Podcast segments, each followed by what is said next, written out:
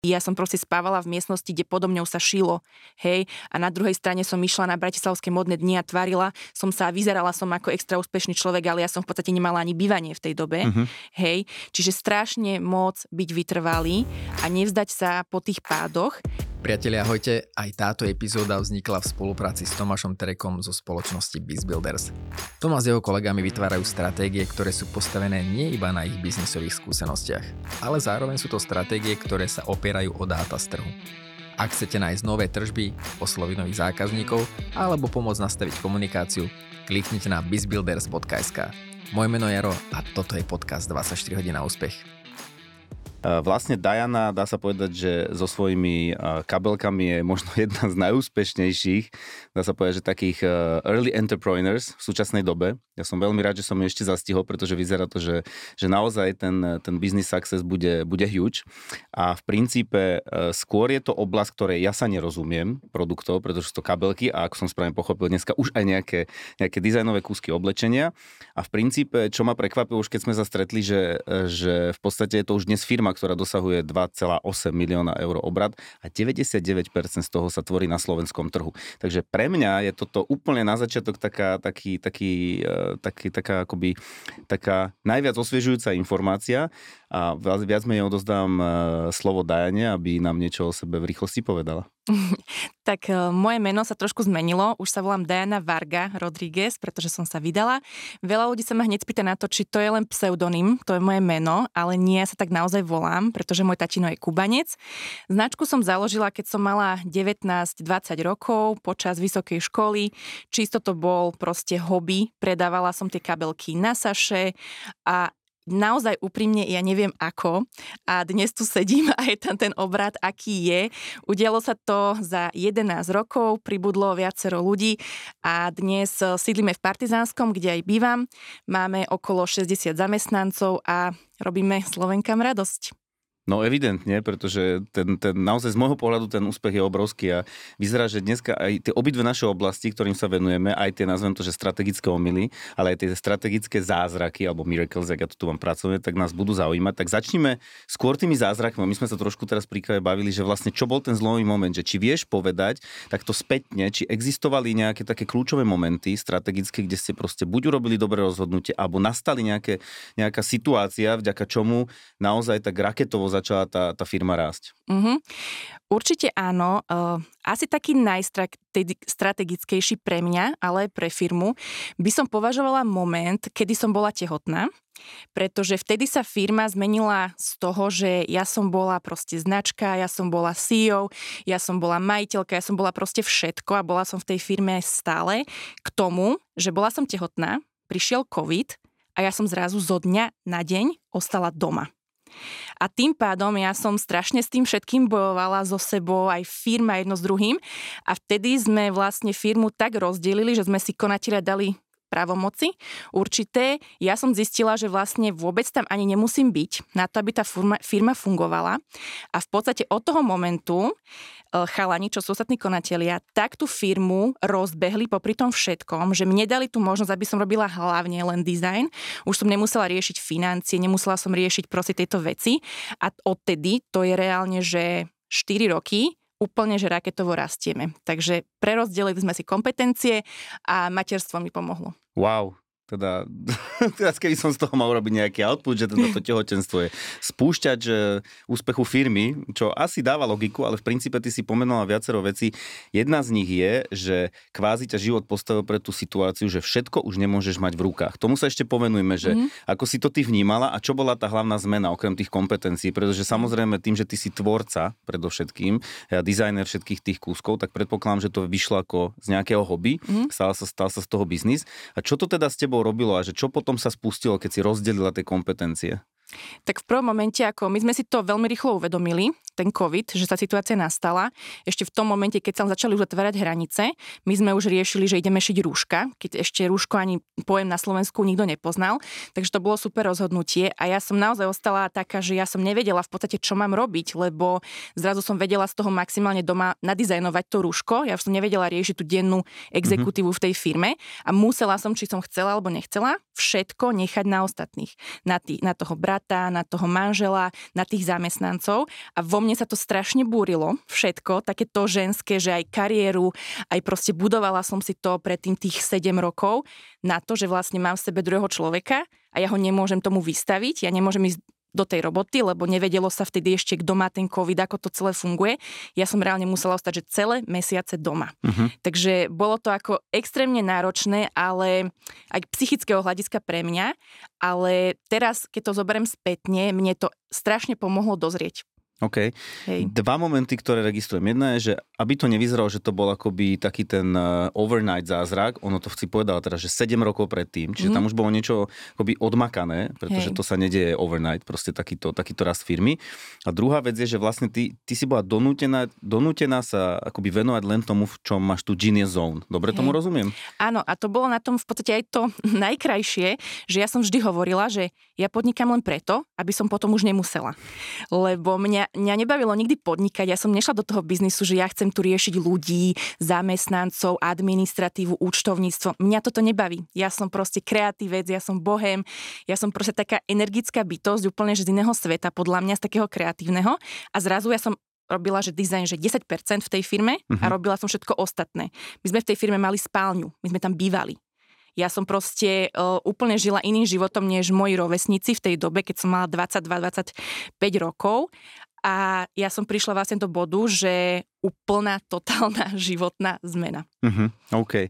Ale vlastne, keď, to, keď si to zvedomíme, tak viac menej to, čo ti tak život priniesol, tak keby to chcel človek si z toho zobrať, lebo chceme, aby tí posluchači to mali Hej. také strašne praktické, je, že vy sa vlastne viete utrápiť v tom biznise tým, že sa venujete strašne veľa oblastiam a zabudnete na to, že čo vlastne milujete. A v tvojom prípade, a ja som, ja som ti hovoril, že tam nejaký pattern bude, ty si sa vlastne vrátila na začiatok. To, čo ťa najviac baví a v čom máš tú svoju genius zone, a to je tvorba toho produktu, v tomto Presne. prípade kabeliek, alebo teda aj ďalších kúskov, to skôr ty povieš, lebo ja sa v tom až tak nevyznám, ale princípe, že strašne veľakrát sa deje, že ten podnikateľ naozaj akoby v tom celom, čo na seba naberie, úplne stratí ten, tú, tú zmysluplnosť toho, že prečo vlastne som, som do toho prišiel.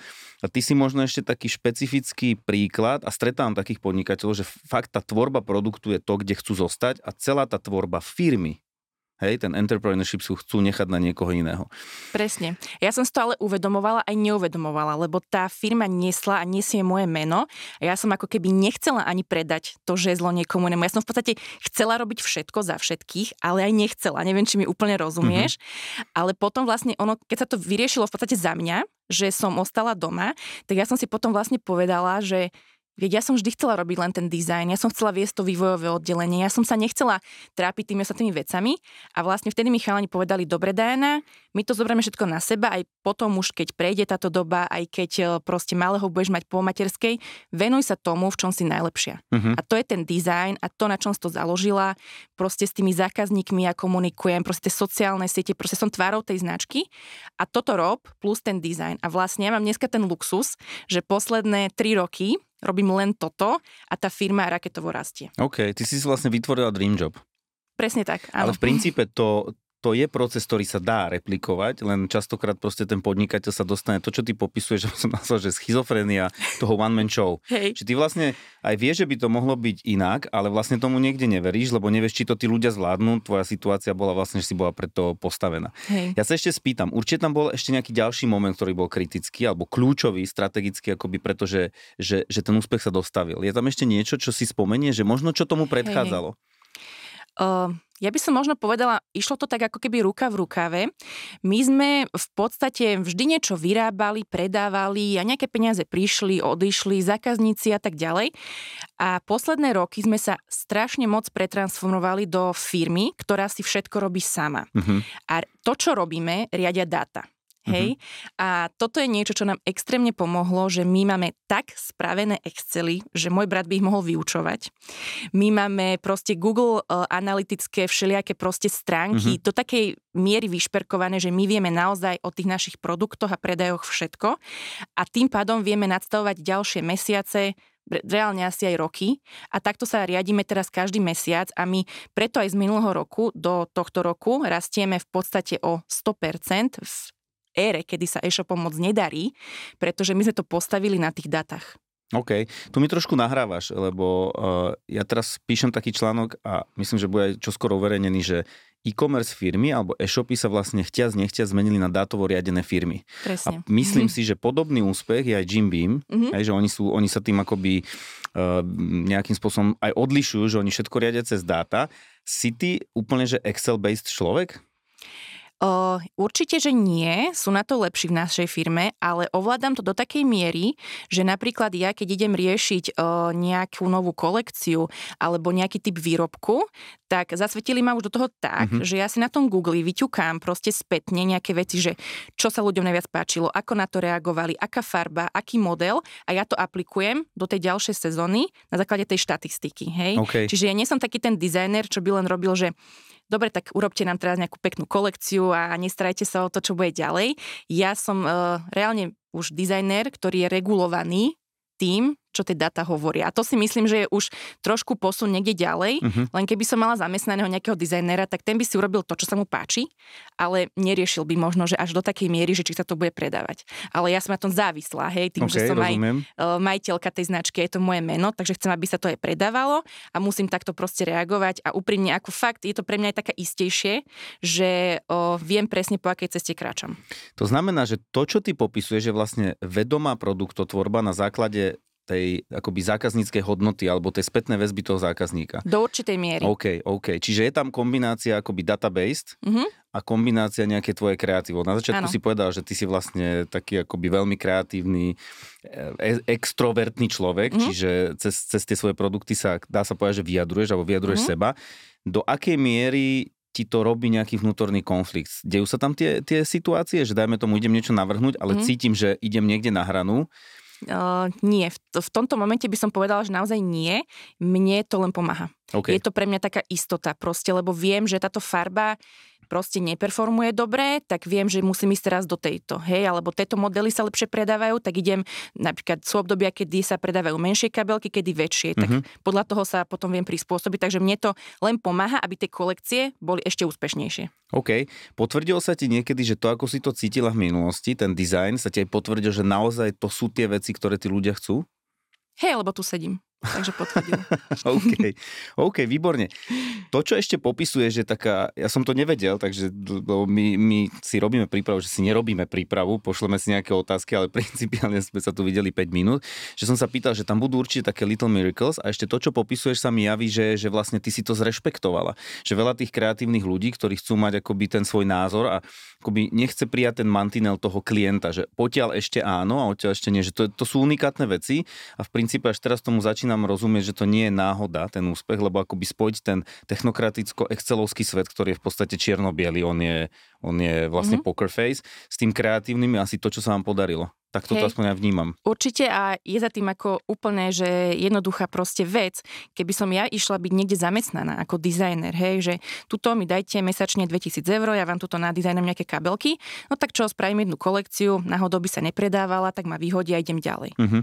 Ale ja tu možnosť nemám ja za tým stojím a ešte dokonca tam je napísané Diana Rodriguez, hej, okay, okay. moje meno, čiže ja toto nemôžem spraviť a to sa veľakrát ako keby nestretá, že aby nejak človek kreatívec bol aj v tejto pozícii ako ja, takže určite je to proste unikátnejšie.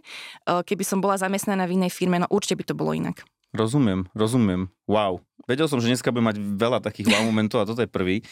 My máme druhú časť mm-hmm. a to je vlastne tie, nazvem to nepríjemnosti, z ktorých chceme, aby mm-hmm. sa tí naši posluchači poučili. Čo by si ty tak ako by povedal, že bol taký najväčší, alebo niekoľko takých, že strategických omylov? Mm-hmm. Lebo tam je podstatné povedať, že, že samozrejme pozráme sa dneska na úspešný case, už úspešnú firmu, rozumieme mm-hmm. prečo, ale že určite tam boli nejaké momenty, ktoré dneska spätne vyhodnocuješ ako bad decisions? Hej, Určite áno, akože je ich strašne veľa, to by sa nezmestilo do tohoto, ale to asi má každý podnikateľ. Tak úplne, že hlavné, eh, by som povedala, že Dneska už mám po 30 som už aj mama, som trošku taká vyzretejšia, takže určite zlé strategické rozhodnutie eh, bolo to, čo nás najviac aj poháňalo, čiže Diana Rodriguez. Pretože eh, teraz, keď sa spätne na to pozriem, tak keby som si určité veci, že nemusím všetko len ja byť a ja robiť, uvedomila skôr, tak tá firma určite mohla o mnoho skôr aj rásť, keby človek nechcel robiť všetko. Ale beriem to aj nejakú mladickú nerozvážnosť, hej, proste mala som 23 rokov a myslela som si, že všetko viem najlepšie. Takže toto bolo určite zlé strategické rozhodnutie.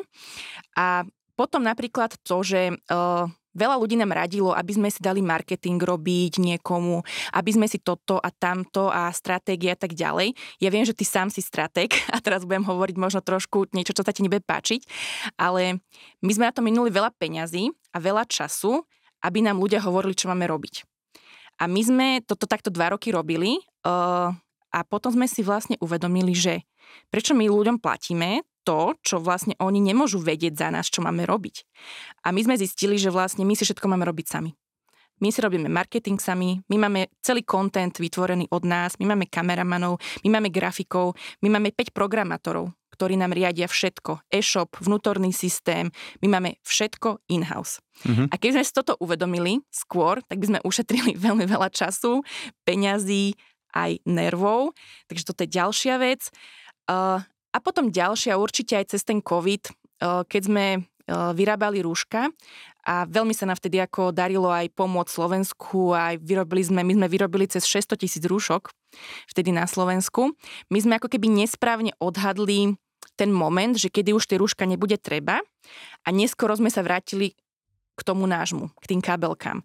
A vtedy sme proste mali také obdobie ťažké, že Mm, zle sme to celé aj finančne vtedy zvládali, že a na druhej strane si hovorím, kto vtedy mal vedieť, či nepríde aj štvrtá, aj piatá vlna, hej? Mm-hmm. Takže to sú také fakapy, že v tej dobe no bolo, ale nie, dneska nevieš povedať, že či sa to dalo spraviť inak.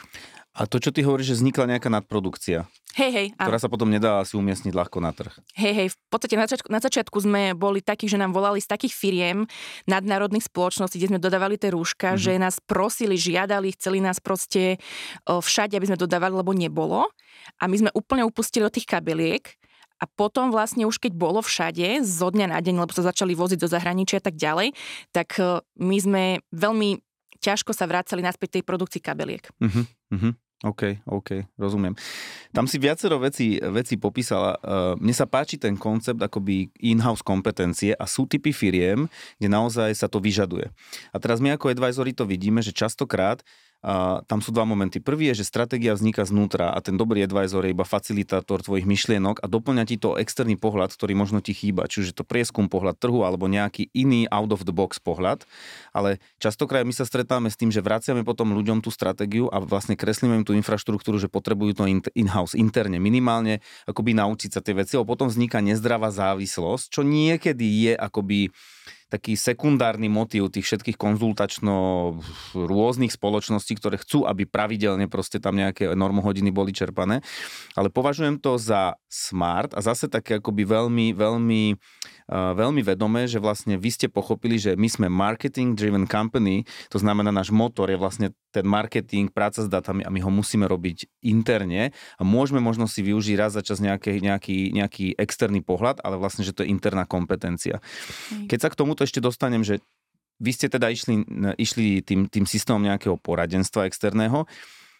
Čo to ešte zmenilo, e, keď ste to začali robiť in-house? Že vy ste sa to naučili, alebo ste prijali ľudí, že čo bol ten in-house akoby krok? Hej, tak ako my sme si prešli fakt asi, že všetkým, od stratégiou marketérov cez to, že nám aj fotili veci iní a my sme prišli v podstate na to, že my my potrebujeme reagovať veľmi rýchlo. Uh-huh. A s týmito agentúrami to bolo všetko pre nás veľmi zdlhavé, ale možno, že to je štandardný proces, len my sme tí neštandardní. Hej? My si niekedy niečo vymyslíme, my to chceme o týždeň už spustiť uh-huh. a nebolo to s týmito agentúrami možné. Už duplom s tým, že my sme v Partizánskom a oni boli v Bratislave. V podstate všetky. Hej? Čiže pre nás to bolo zdlhavé, takže my sme si povedali, dobre, tak my si zamestnáme fotografku, nafotí nám to, túto baba nám to nejaká grafička upraví a my môžeme mať fotku, že zajtra. Hej, a takto postupne to začalo.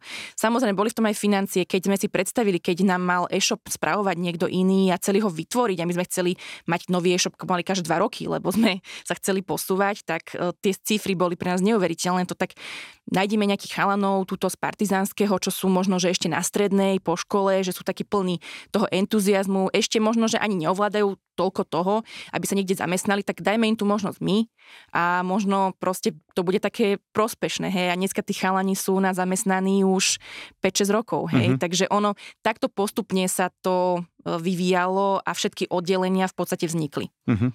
Ty si povedal 60 zamestnancov. Hej. To už je akože relatívne... 30, hej, 30 v podstate je výroba a 30 je ten zbytok. Veľa ľudí si myslí, že keď ja poviem 60, že 50 je minimálne šičiek, ale to tak uh-huh. naozaj není, pretože je tam veľká táto administratívna časť, ktorú vždy takto potom vysvetľujem, že to, čo všetko vy vidíte von z Diany Rodriguez, tak to vzniká priamo u nás, tej mm-hmm. budovy. A to nie sú len tie kabelky, to sú tie fotky, to sú tie banery, čo vás naháňajú po internete, hej. To je všetko, rozhovory, proste máme copywriterov, máme takýchto ľudí, že uh, všetci vytvárajú ten počet 60. Mm-hmm.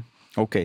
Keď to premostím na tú tému akoby strategické chyby, tak ty popisuješ, že tá chyba môže byť, keď vlastne sa veľmi spoliehaš na to externé prostredie, Hej. že vlastne nekotvíš si ten svoj skill interný, pokiaľ hej. ten tvoj biznis je akoby marketing driven, pokiaľ je to market. Hej. Rovnako s dátami, hej, mm. že mhm. potrebujete to mať in-house.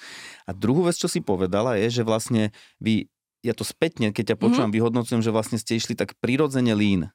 Hej, že raz akoby grow as we go. Hej, že mm-hmm. nejdeme sa prepáliť, že teraz tu nabordujeme nejakého veľkého investora, lebo je, tých, je množstvo spôsobov, ako rásť, ale vy ste išli skôr tým spôsobom akoby step by step a dneska to popisuješ. Hej, že keby ste to robili možno skôr, tak si aj ušetríte peniaze. Teraz a jeden aj druhý spôsob asi vie byť funkčný, a vo vašom prípade je vlastne ten, ten akoby z tvojho pohľadu chybný moment, že Mali ste si skôr uvedomiť, že robme to in-house hej, a tento lean model, to znamená krok po kroku si budujme tú vlastnú kompetenciu a dneska je to pravdepodobne aj veľký aset vašej firmy. Predpokladám, Urči, že to má veľkú áno, hodnotu. Určite, ako ak hovoríš o tých investoroch, to je ďalšia vec, ktorú neviem aktuálne vyhodnotiť. Uh, v tomto sme možno trošku zvláštni a asi to je strategická chyba. Uh, my sme nezobrali do dnešného dňa investora pretože toto je tak emocionálne rozhodnutie, absolútne nezaložené na dátach, mm-hmm. asi jedno veľmi mála u nás. A je to len preto, že my, jak sme rodinná firma, hej, proste my sme štyria konatiera, teda jeden z nich je kamarát, ale traja sme úplne, že brat, proste sestra a manžel. My nie sme schopní niekomu dať kompetencie alebo percentá za to, čo sme tu vybudovali, lebo my to chceme robiť pre naše deti. Uh-huh, my túto uh-huh. firmu nerobíme, aby sme ju predali, aby sme ju proste, aby som raz stretla niekde Diana Rodriguez kabelky, čo nebudem ani vedieť, do ich nadizajnoval, to by som sa reálne asi rozplakala. O, ale je to neracionálne. A možno keď tu budem sedieť o 10 rokov na tomto podcaste, tak ti poviem, že to bola chyba a mohli sme dneska tu mať 100 miliónové tržby a konkurovať, ja neviem, svetovým značkám, ale v tomto momente takto, ako to je, zatiaľ je to aj veľa trápenia s tými financiami, jasné, bolo by to ľahšie, keby ti niekto tuto dá milión eur a proste funguj, ale nie sme momentálne schopní mm-hmm. z psychického, emocionálneho hľadiska to takto riešiť.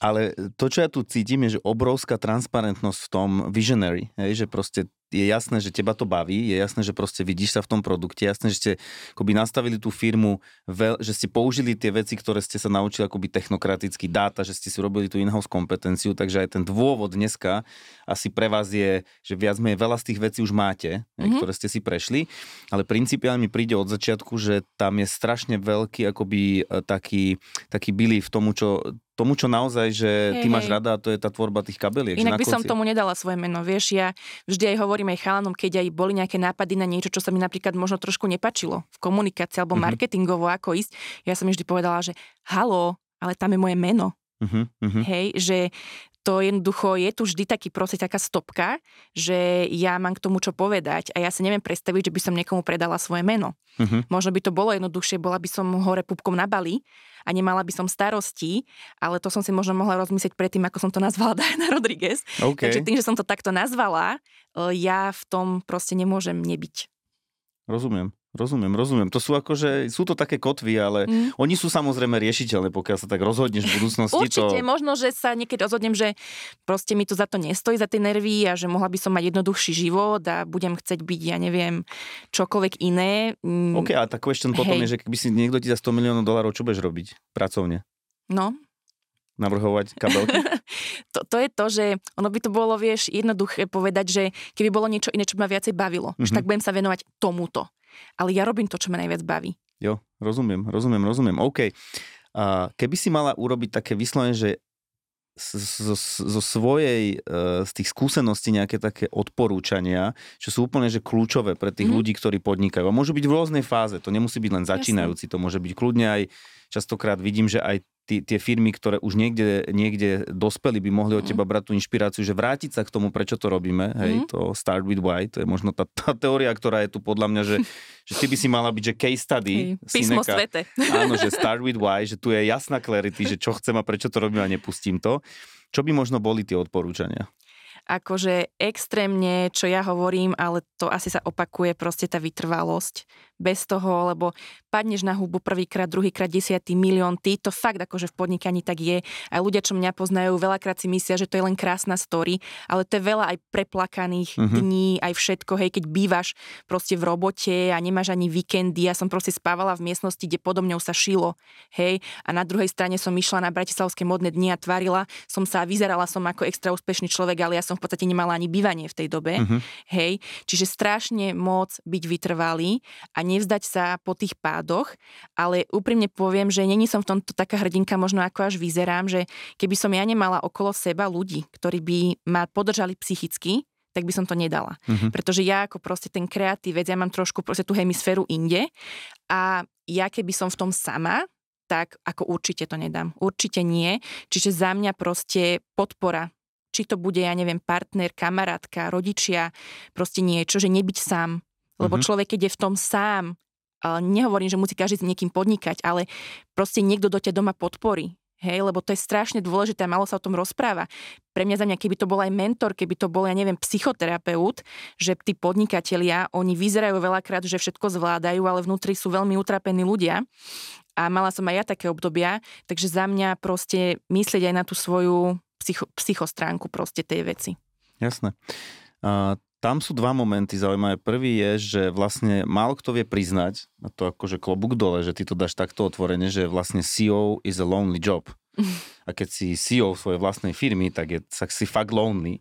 A že je veľmi podstatné akoby mať nejakého spoluputníka v rôznej forme. Hej, to, čo ty hovoríš, že rôzna mm. forma. A možno, že to aj vnímam eh, z tých svojich skúseností, že je také vedomé rozhodnutie. To nemusí byť len spoločník, partner, to môže byť akoby akákoľvek ano. forma.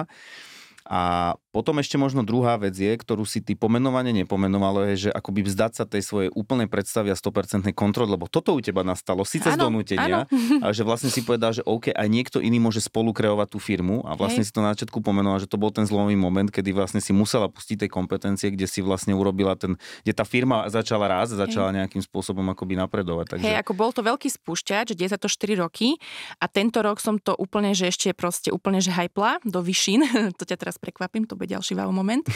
Uh, ja som proste prišla za chalanými a povedala som im, dobre, tak tri roky proste si tu dizajnujem, robím si ten vývoj a tak ďalej, baví ma to, nechcem riešiť to, čo riešite vy, tak počúvajte, uh, ja už nechcem byť CEO, uh, ja chcem byť proste aj mama. Veľa ľudí, keď toto poviem, tak povedia, že a ďalšia v rade, čo prenechala CEO niekomu inému, lebo materstvo. A ja to nevnímam ako prehru. Veľa pre ľudí to je také, že o, mohla byť aspoň tá Diana CEO, že by aspoň ona nás proste poháňala, že sa to dá ale ja si nepotrebujem niečo dokazovať. A ja som povedala môjmu bratovi, lebo ten tam chodí o 3. o 4. ráno, on je tam 8 hodín denne, ja som povedala, ty to chceš riešiť, tieto denné veci, teba to baví, proste ty budeš. Tak ja som jednoducho to CEO tento rok predala jemu, ja som úplne že šťastná, mega osoba, ja proste mám druhé povolanie a to je proste môj syn a že som mama. A ja som teraz proste dizajner, som vizionár tej firmy, som nositeľ tých hodnôt, ale už nie som CEO. A my sme mali aj určité prehodnotené medzi sebou percenta vo firme, mm-hmm. ako štyria tí konatelia. Samozrejme, moje číslo bolo podstatne vyššie tie roky, aké, ako bolo. A ja som proste prišla tými chánmi, raz, to bolo asi pol roka dozadu, a ja som povedala, že počúvajte, ja by som chcela, aby sa to rozdelilo rovným dielom, mm-hmm. stovka poďme 25 každý. Tí, čo mali fakt, že podstatne menej kúkali na mňa, že čo. A ja hovorím, ja tu nemôžem takto s vami fungovať, že proste ja mám toľko to, vidím, že ty si tu proste toľko to hodín, ja sa proste nechcem krivo na seba pozerať, už to ťaháme spolu XY rokov, ja vám verím, poďme. Tak o týždeň sme boli u notára, je to predelené uh, rovným dielom, mám 25% svojej firmy a som šťastnejšia, než som kedykoľvek bola. Is this really happening? Lebo toto sa mi nestáva, že vidím, vidím takto akoby... Ja som asi najšťastnejší proste bývalý CEO a majiteľ firmy a značky, že má malo percent.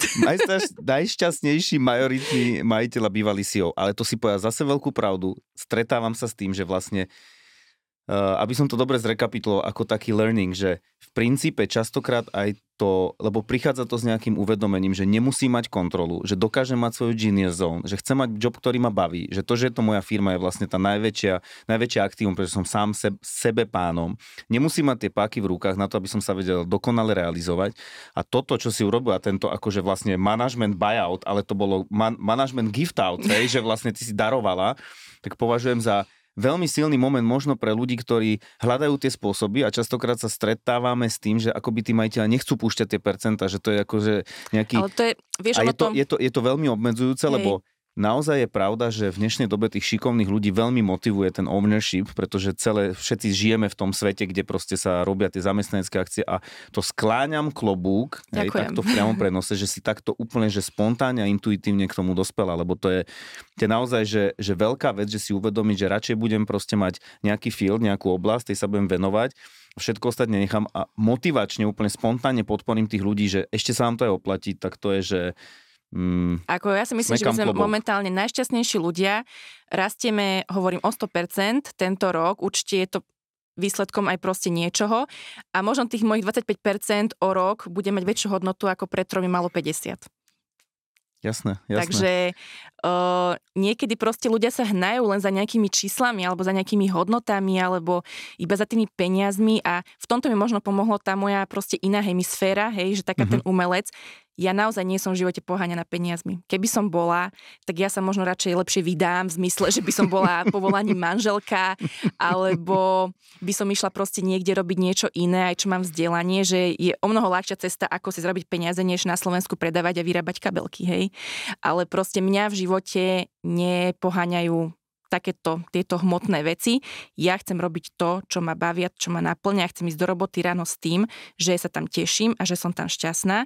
A ja nechcem proste sa pozerať na vlastného brata alebo manžela, že oni sú tam 18 hodín denne, ale ja doma celá šťastná a mám tam 50%. Mm-hmm. Hej. Čiže uh, hovorím, možno, že taká doba je trošku taká skazená. Vieš, že sa vôbec o tomto bavíme, mm-hmm. že možno by to proste bolo úplne len ľudské, že sa takto správať vieš, k sebe navzájom. Ono vždycky, my tu, že tu otvárame takéto mm-hmm. veci, tak viac sme, je, aj my otvárame tým ľuďom, že deje, deje sa také, že není to proste len to knižkové, hej, že teraz si prečítam, ako mám exitnúť, alebo No my sme úplne mimo knižky. Áno, áno, aj vlastne ste mimo knižky, ale z, z môjho pohľadu to, čo ty si popísala, je budovanie visionary firmy. A keby sme išli spätne, tak všetky tie veci, ktoré popisuješ, sa vlastne dejú, keď sa visionary, visionary firma tvorí.